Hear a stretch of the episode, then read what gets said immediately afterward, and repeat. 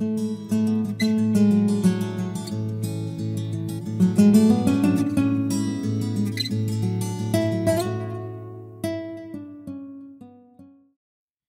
Efesios capítulo 3 y versículo 13 dice lo siguiente, por lo cual pido que no desmayéis a causa de mis tribulaciones por vosotros, las cuales son vuestra gloria.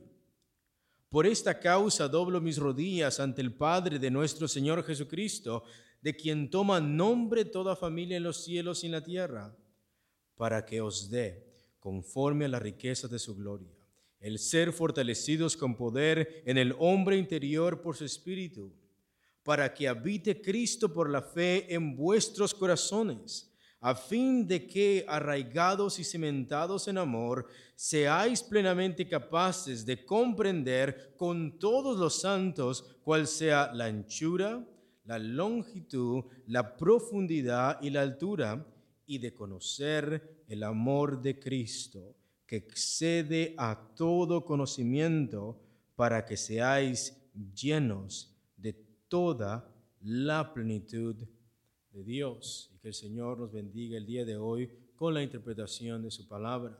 El título de esta predicación es Habitados por Cristo.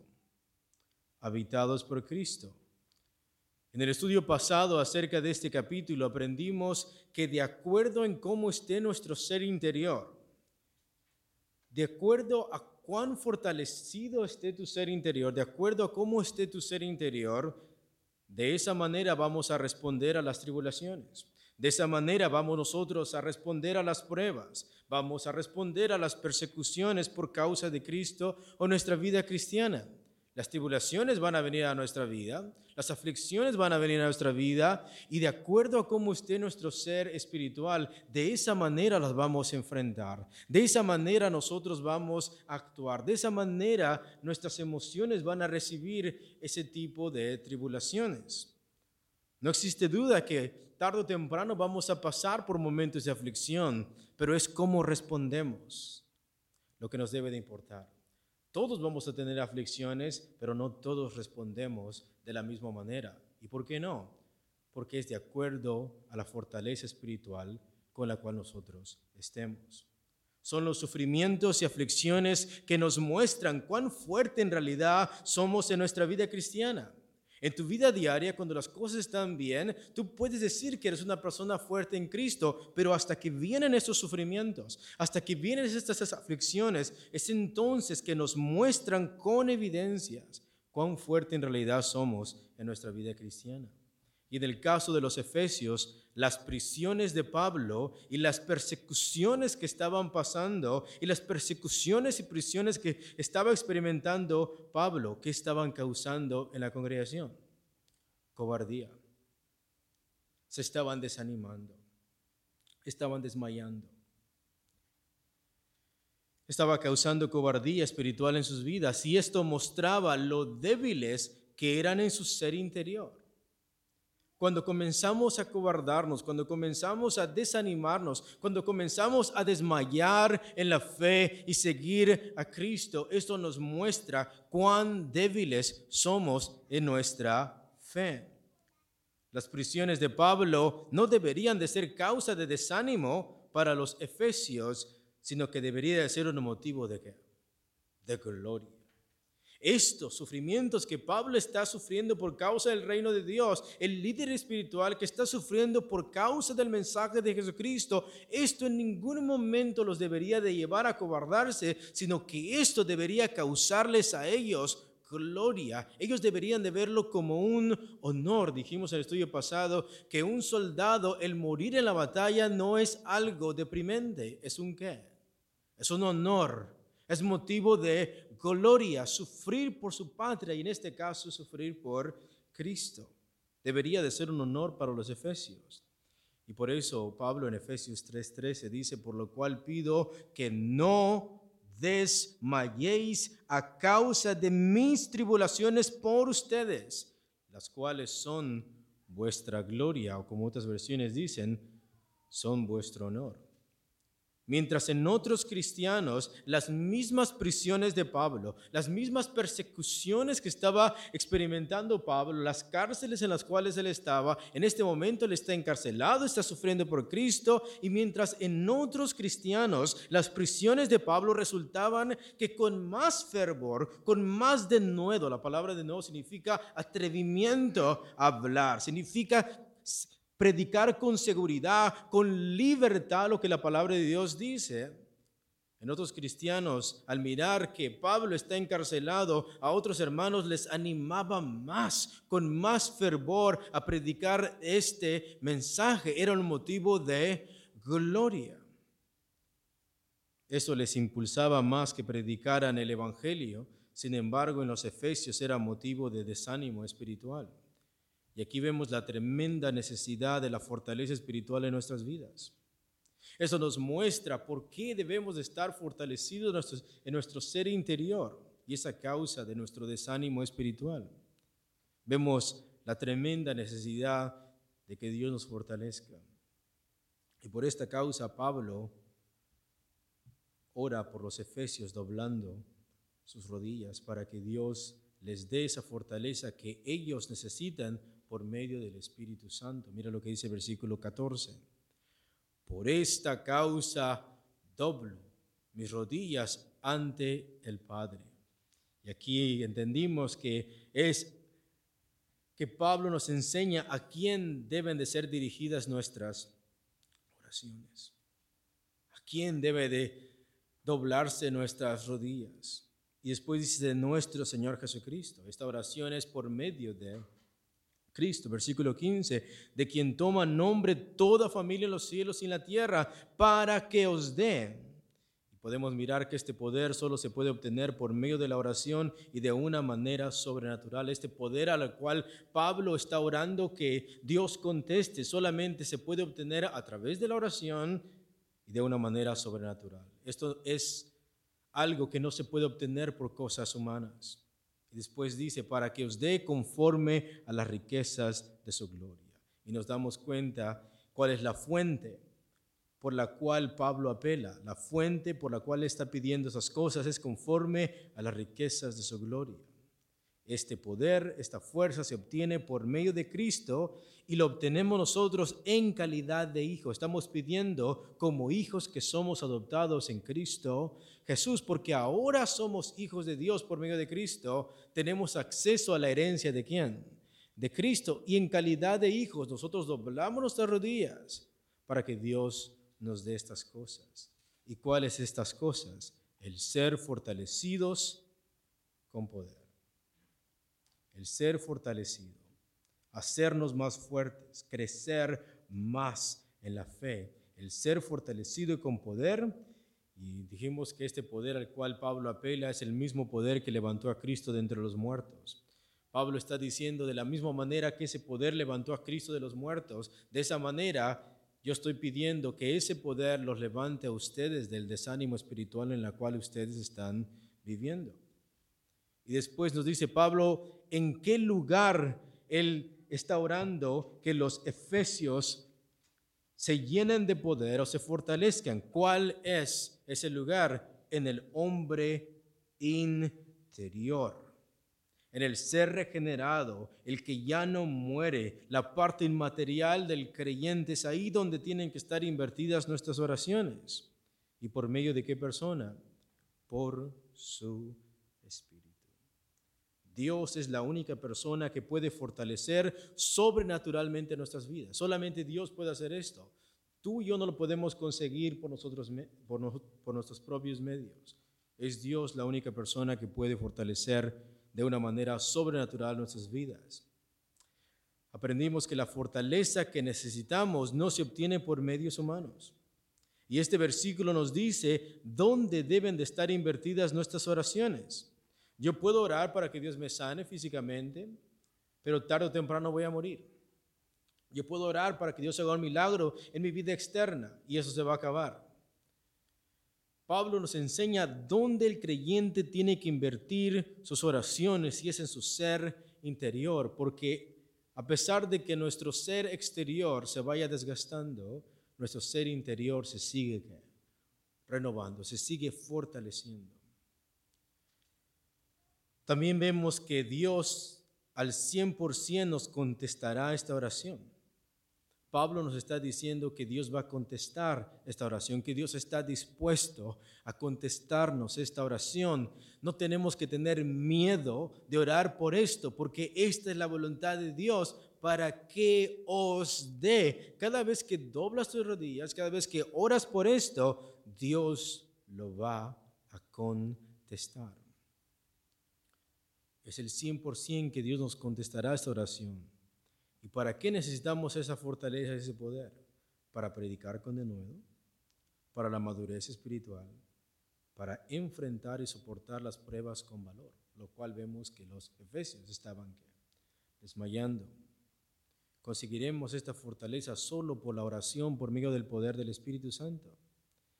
Pero en este estudio estaremos viendo la segunda oración del apóstol Pablo o la continuación o continuidad de la oración del apóstol Pablo y por eso de ahí el título, habitados por Cristo. En el primer punto vamos a mirar la morada plena de Cristo en nosotros. La morada plena de Cristo en nosotros. Mira lo que dice Efesios capítulo 3, versículo 17 al 19. Vamos a leerlo todos juntos, por favor. Solamente en la parte A, versículo 17 para que habite Cristo por la fe en vuestros corazones. Esa es la segunda oración o la continuidad de la oración del apóstol Pablo por los Efesios. Para que habite Cristo por la fe en vuestros corazones. Notemos que la oración es en plural.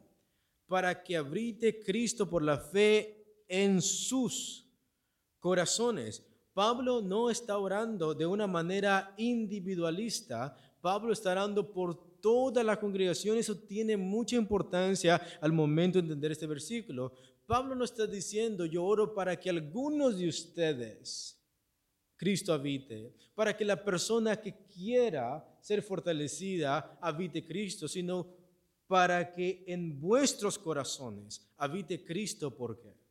Por la fe. O sea, Pablo está orando para que toda la iglesia, en el conjunto, como congregación, Cristo habite completamente en toda la congregación. Muchas veces en las congregaciones va a haber unas personas que van a estar más avivadas que otras, otras personas van a estar más fuertes en la fe que otras.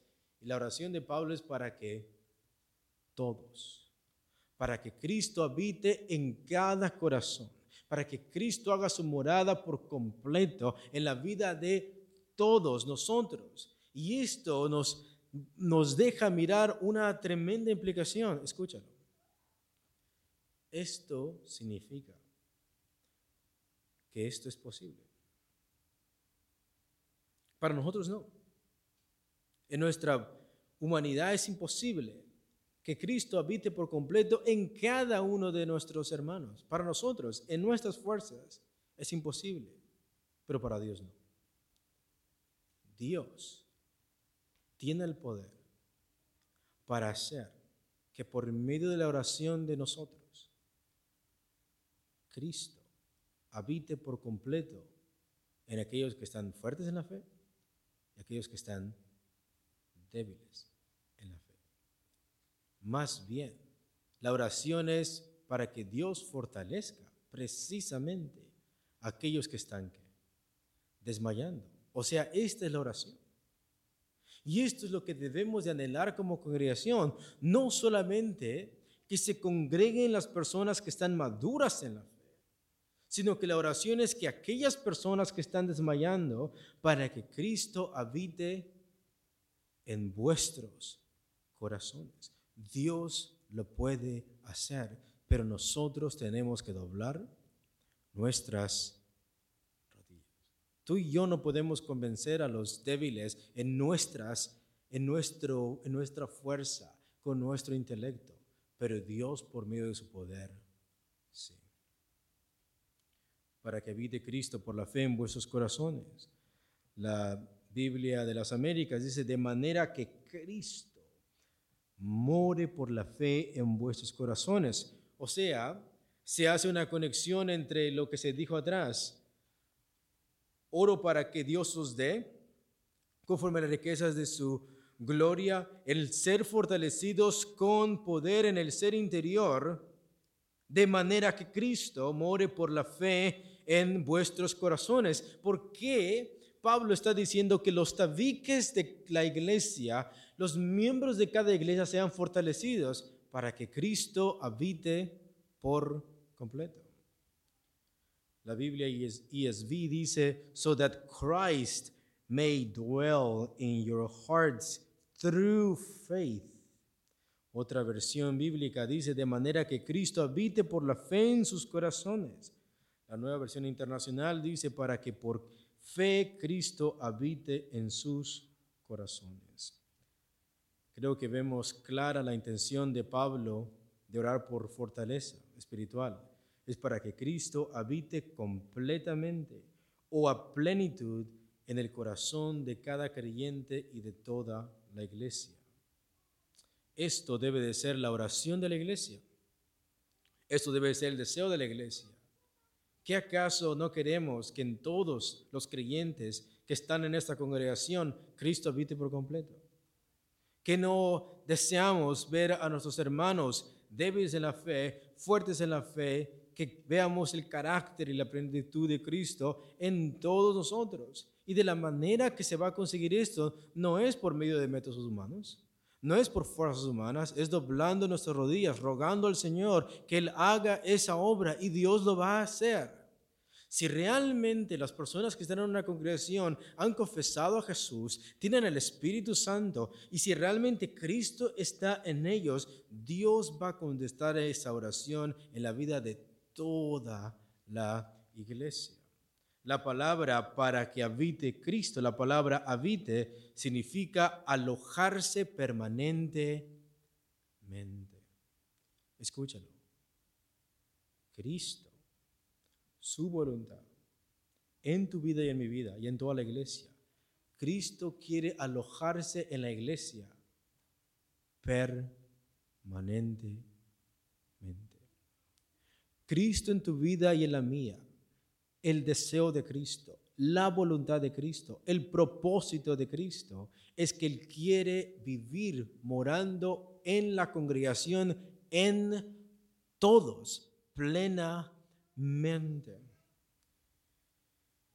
Dice el diccionario Vine, es el verbo más frecuente con este significado y significa propiamente establecerse en una morada morar fijamente en un lugar. Cristo quiere vivir permanentemente en este lugar fijo en nuestras vidas y en la congregación. O sea, Cristo no quiere vivir a medias en la congregación, en algunos y menos en otros, o más en unos o menos en otros. Cristo quiere hacer su casa tu corazón. Cristo quiere habitar a todos a la misma vez dentro de la congregación. La palabra habitar, según el comentario al Nuevo Testamento de Wayne Pertain en Bill Reeves, dice, la palabra habitar, kataqueo, sugiere la residencia permanente en contraste con paraoikeo, que significa una estadía temporánea. temporal. O sea, Cristo no quiere venir con una casa de campaña y estar en la iglesia por unos días. Cristo quiere venir para quedarse. Cristo quiere morar en toda la iglesia. Y después vamos a mirar en otro estudio que la analogía que Pablo usa es de un edificio cimentado en amor. Y ese edificio que representa toda la iglesia, Cristo lo quiere habitar todo, cada pared, cada ventana, cada puerta, cada rincón de la iglesia, Cristo quiere habitarlo todo. Y esa es la oración de Pablo. ¿Es algo impresionante? Sí. ¿Es algo sorprendente? Sí. Para nosotros en nuestra débil y humana forma de pensar es posible? No. Y por eso debemos doblar nuestras, nuestras rodillas. Para ti, para mí esto es casi imposible. Más bien es imposible. Y por eso Pablo dice, por esta causa, yo doblo mis rodillas. Dios sí lo puede hacer.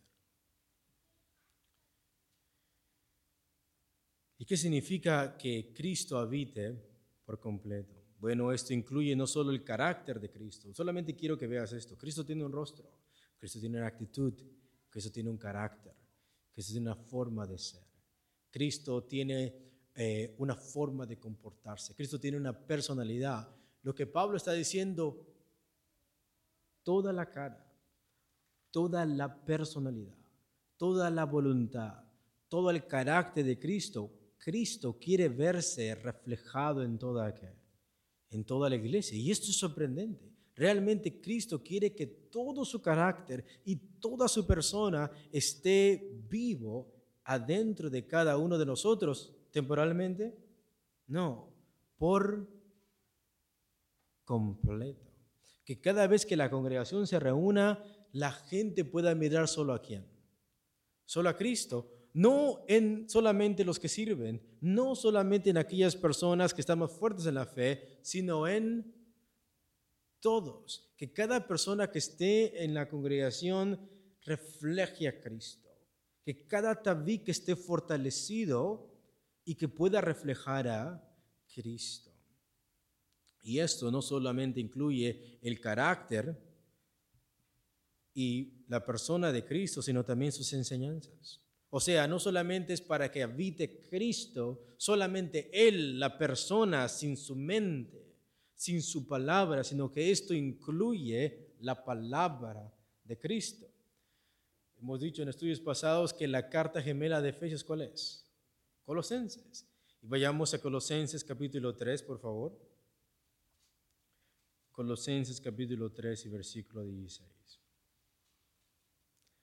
La palabra de Cristo more en abundancia en vosotros, enseñándoos y exhortándoos unos a otros en toda sabiduría, cantando con gracia en vuestros corazones al Señor, con salmos e himnos y cánticos espirituales.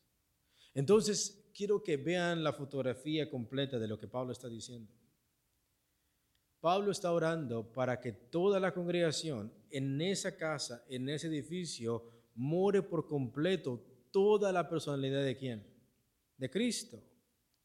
Y no solamente more la personalidad de Cristo, sino las enseñanzas de, de Cristo. La oración es esta, que cuando entras en una congregación veas el carácter de Cristo en cada, en cada persona que cuando vengan tribulaciones a la, vida de la iglesia, todas las personas actúen como quién? Como Cristo. Y cuando las personas prediquen, lo que salga de sus bocas sea la enseñanza de quién? De Cristo. O sea, toda la plenitud de Cristo more en, no solamente dice ustedes, en vuestros corazones. En vuestros un comentario de Mundo Hispano dice de la siguiente manera, que Él tome posesión de los corazones de los que tienen fe en Él. Cristo quiere poseer todo nuestro todo nuestro corazón. Si tú lo has confesado y crees en Él, Cristo no quiere tener una parte de tu corazón, quiere tener posesión de todo tu corazón. La oración es que en la iglesia toda la persona y el carácter de Cristo haga la morada plena en los corazones de los creyentes. Para que Cristo haga de nuestros corazones. Notemos esto. Pablo no está hablando de la mente de las personas. Pablo no está hablando solamente del carácter anímico de las personas, sino para que Cristo haga su morada en nuestros corazones. Y la palabra corazón para un judío era el lugar donde está la raíz de nuestro ser. O sea, es ahí donde surgen los pensamientos. El corazón es de ahí donde surgen las emociones. De ahí surge la personalidad de la persona. Para un judío, corazón era sinónimo para un griego, conciencia. Lo que te hace ser tú, en cómo piensas, en cómo sientes, es el asiento de toda tu persona. Entonces ahí Cristo, ahí Cristo quiere hacer su, su morada para que cuando tú pienses, pienses como quién, como Cristo para que cuando tú actúes, actúes como Cristo. Cristo quiere poseer ese ser interior, pero en toda la congregación. O sea, Cristo lo quiere todo de ti y lo quiere todo de la iglesia. Cristo quiere poseer los corazones de la iglesia. No es que Cristo no esté en la iglesia. Cristo está en la iglesia. No es que Cristo no esté en los corazones de los creyentes, tenemos a Cristo en nuestro corazón, sino para que habite permanentemente, completamente, toda la persona de Cristo. No en algunos corazones, sino en toda la iglesia, en cada uno de los creyentes. El Nuevo Testamento, la Biblia recobro, dice de la siguiente manera. Quiero que escuches cómo traduce esta versión.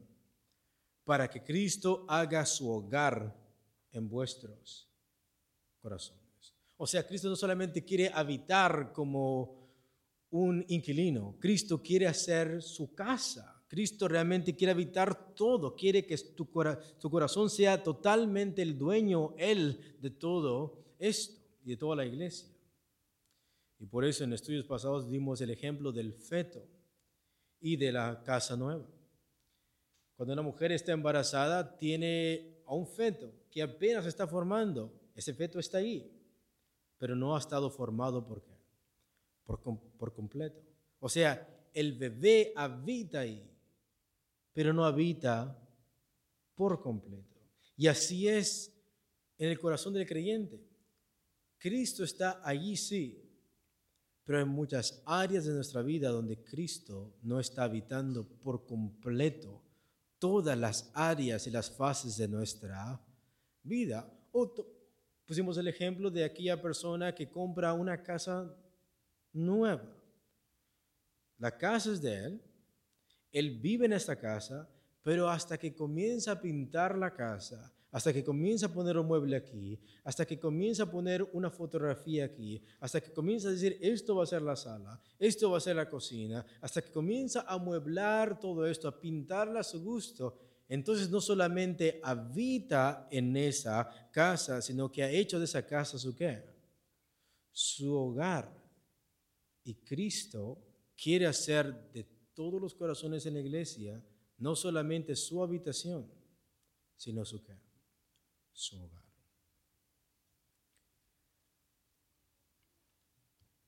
Para que Cristo haga su hogar en vuestros corazones por medio de la fe. Y el propósito entonces es más grande de lo que nosotros pensamos entonces. La razón por la cual Pablo no quiere que los efesios estén débiles no solamente es para que sean hombres guerreros fuertes, sino para un propósito más grande. El propósito más grande es que al ser ellos fortalecidos, Cristo sea formado por completo. Cristo habite por completo en ellos. Es el propósito. O sea, el punto no solamente es tener soldados fuertes y poderosos, sino el punto es de fortalecerlos para que la plenitud de Cristo pueda estar en toda la congregación.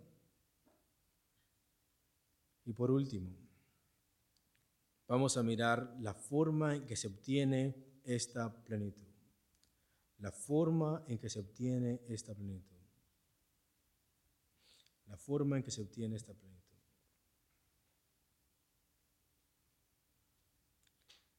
Mira lo que dice Efesios 3:17. Cómo la iglesia va a obtener esta plenitud de Cristo, cómo Cristo va hacer su morada, su hogar por completo a la iglesia. Versículo 17, todos juntos por favor, dice así.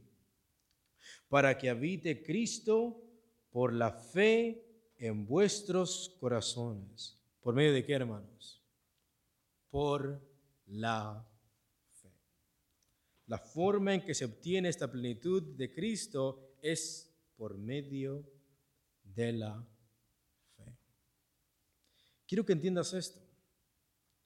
La oración que Pablo pide es de una forma y de una manera específica.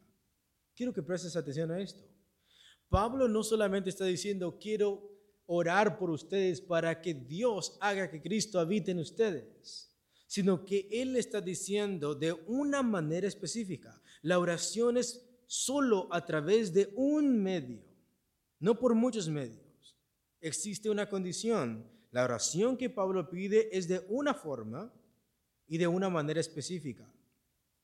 Solo de esta manera Dios lo va a hacer. Es lo que Pablo está diciendo.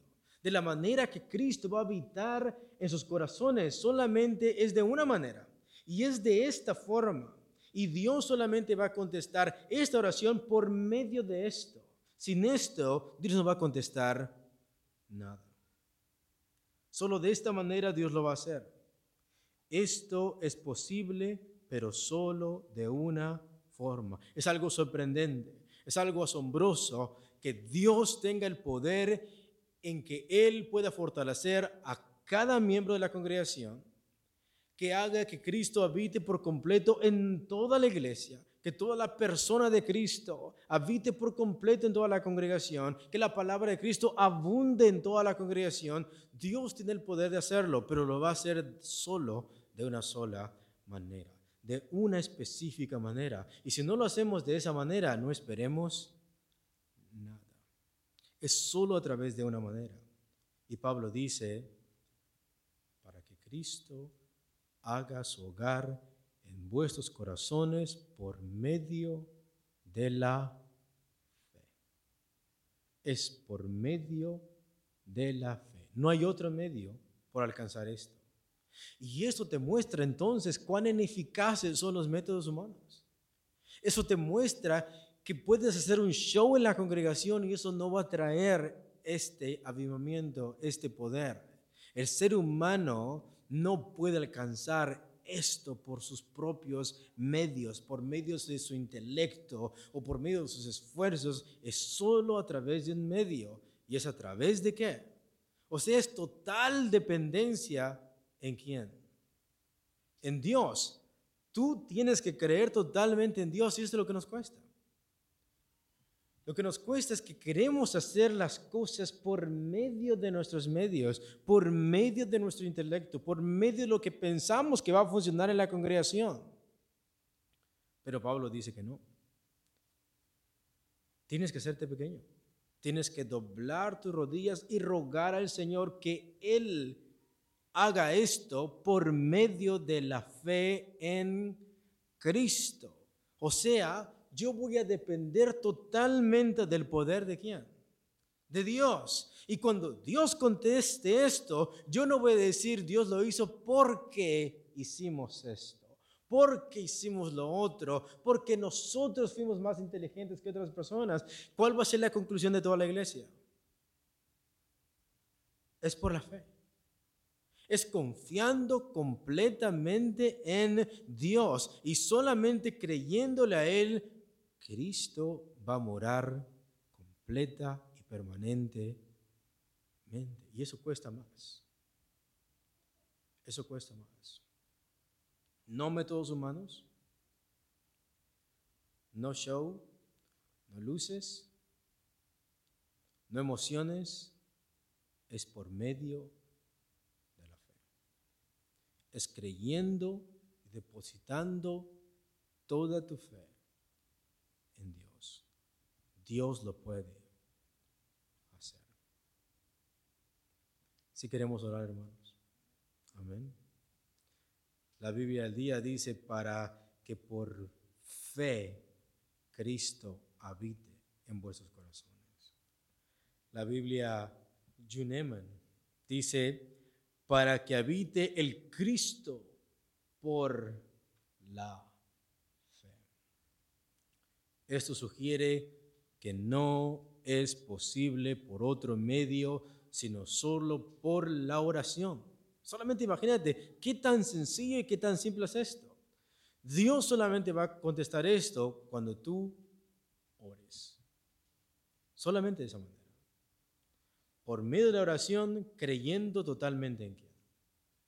En Dios. Ese es el medio. A la misma vez escucha tan fácil, que es tan fácil, que te cuesta creer que solo es a través de, de la fe. Pero es la condición, es la forma, es el medio. Eso sugiere que no es posible por otro medio, sino por la oración y la fe en Cristo.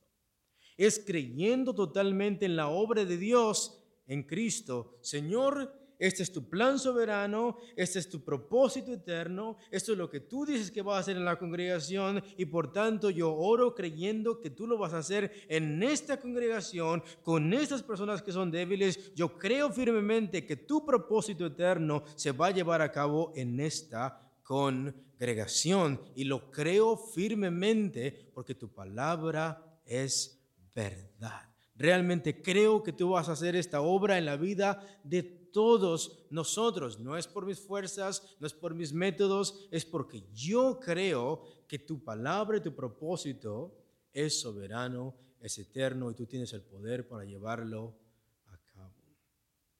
Es creyendo totalmente en la obra de Dios en Cristo.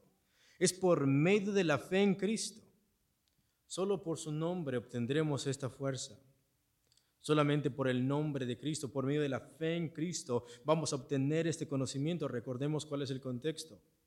Para que usted conforme las riquezas de su de su gloria. Estas glorias son de quién? Son de Cristo. Solamente tenemos acceso por medio de la fe a estas cosas. Es solo por su nombre que vamos a obtener esta fuerza, este conocimiento y esta plenitud en la iglesia. Dios tiene todo el poder para hacerlo. Dios tiene todas las riquezas para darnos, pero solamente hay una condición. No es por tus obras, es por medio de qué? De la fe. Y es la fe en Cristo que vamos a tener acceso a ese poder, a esa fuerza, y para que Dios haga la obra y habite por completo Cristo en la iglesia. Por medio de la fe en Cristo y no por méritos humanos o esfuerzos humanos. Es por medio de la oración, por medio de Cristo, por los méritos de Cristo. Para que todo el carácter de Cristo sea reproducido en el ser interior de nosotros. Para que en todos Cristo llegue a ser su morada como congregación. Y esta obra es la obra de toda la Trinidad. Escúchalo. ¿A quién ora Pablo? Al Padre. Pidiendo por medio de quién. ¿Y quién va a llevar a cabo esa obra? El Espíritu Santo. ¿Cuánto te tienes que atribuir tú entonces? Nada. La forma que Dios va a hacer toda su obra, que Él ha tenido desde un principio, desde antes de la fundación del mundo, se accede solamente por medio Esta obra es la obra de toda la Trinidad. Es el Padre que participa en esto. Es Cristo que participa en esto y es el Espíritu que lleva a cabo esta obra. ¿Y por qué está involucrada toda la, la Trinidad? ¿Cuál es el objetivo? Para que Dios habite en toda la iglesia. Dios en toda su plenitud quiere morar no solamente en algunos, sino en todos. Pero va a ser por medio de la fe. Nos vamos a levantar, hermanos, y vamos a orar teniendo esto en mente.